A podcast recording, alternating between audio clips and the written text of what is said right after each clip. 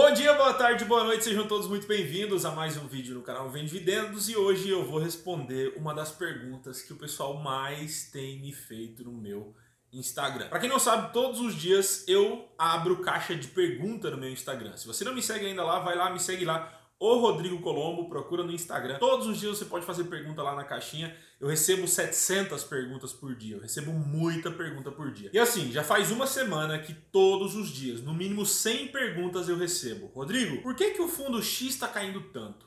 Rodrigo, nos últimos dias o HGLG caiu 10%.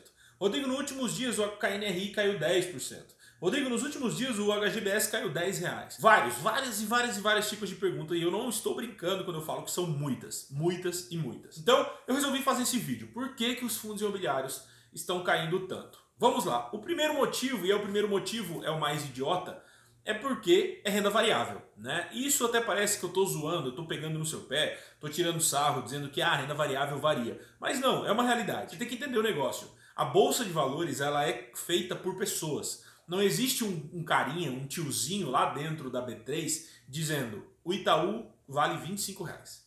Ah, vamos subir o preço do Itaú aqui para 26? Não, não existe um cálculo que é feito baseado com seu lucro, não existe. Quem faz o preço das cotas e dos fundos, da, dos fundos imobiliários e das ações na bolsa são as pessoas, tá? São as pessoas. Basicamente, se eu tenho uma cota de HGLG, eu quero vender essa cota a 200 reais e você comprar essa cota de mim a 200 reais, o preço do HGLG no mercado vai para 200 reais.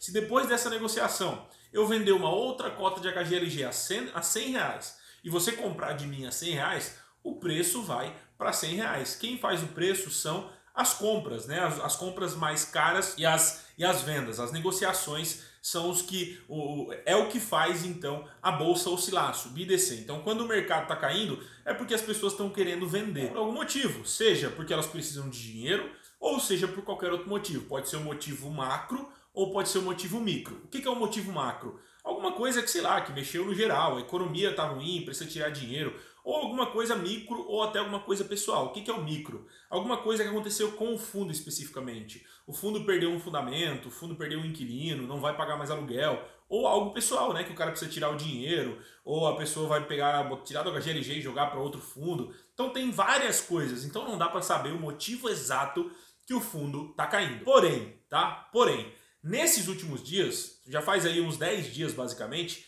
a, a, o nosso mercado de fundos imobiliários está vindo com muita emissão, muita emissão acontecendo. E quando acontece uma emissão, geralmente as emissões elas vêm abaixo do valor de mercado. Por exemplo, a HGLG está custando lá 190 reais e eles lançam uma emissão com a cota a 150.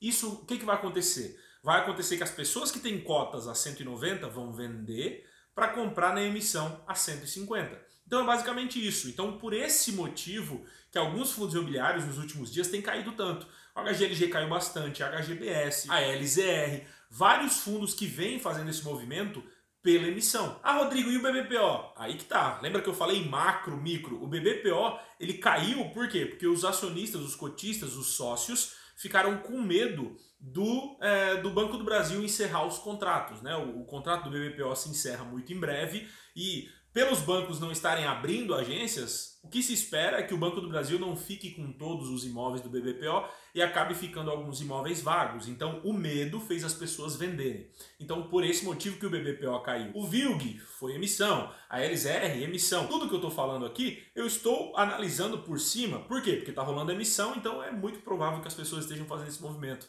Mas não dá para a gente precisar. Ah, hoje está caindo por isso. Não dá. Se alguém fala para você que hoje está caindo por esse motivo, essa pessoa está mentindo ou ela está só simplesmente chutando, dizendo, ah não, pela minha experiência, hoje o que está acontecendo é isso. Assim como eu estou fazendo aqui para vocês. Mas o que vocês precisam entender, se você está jogando esse jogo, se você está jogando o jogo do longo prazo, o curto prazo não precisa te preocupar. Um exemplo, quem é cotista do BBPO e sabe desse problema do BBPO, sabendo que os contratos vão se encerrar em breve, essa oscilação de cota pode não fazer tanta diferença. A pessoa que está ali dentro e gosta e quer correr o risco, né, quer pagar para ver uh, a gestora alocar esses imóveis para outros inquilinos, pode estar tá aproveitando esse momento para comprar. Lembre-se, sempre que o valor está caindo é porque alguém está comprando.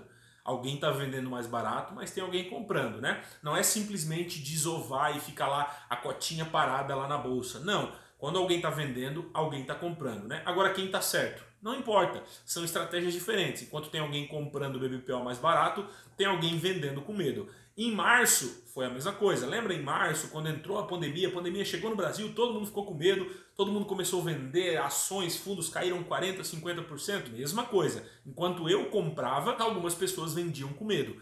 Eu estava com medo? Óbvio, estava com medo da saúde, da minha família, isso eu tinha medo. Mas eu entendia que existia algo além, existiam imóveis lá dentro, existiam empresas lá dentro que não iriam acabar pós-pandemia. Então sempre, sempre Sempre que um preço cair na bolsa, você tem que parar e analisar o que você sabe sobre o fundo ou sobre a empresa. Por exemplo, Itaú caiu 50%.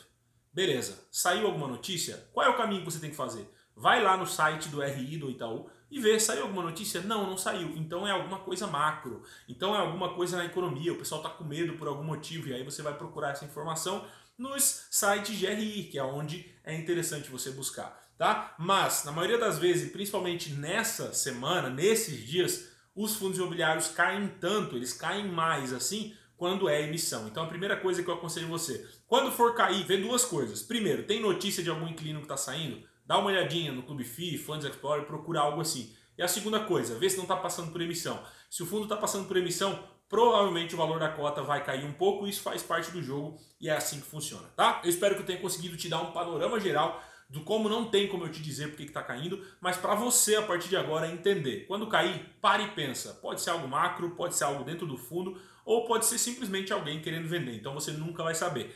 Por esse motivo que você precisa analisar e entrar nos fundos e nas ações que você conhece para ficar em paz quando esse tipo de queda acontece. Se você não está em paz quando essa queda acontece, isso quer dizer que você não conhece o fundo tão, tanto assim. Por quê? Porque você não sabe o que está acontecendo, você não sabe os movimentos que ele está fazendo. Fechou? Então é isso. Um abração, a gente vê nos próximos vídeos e até mais.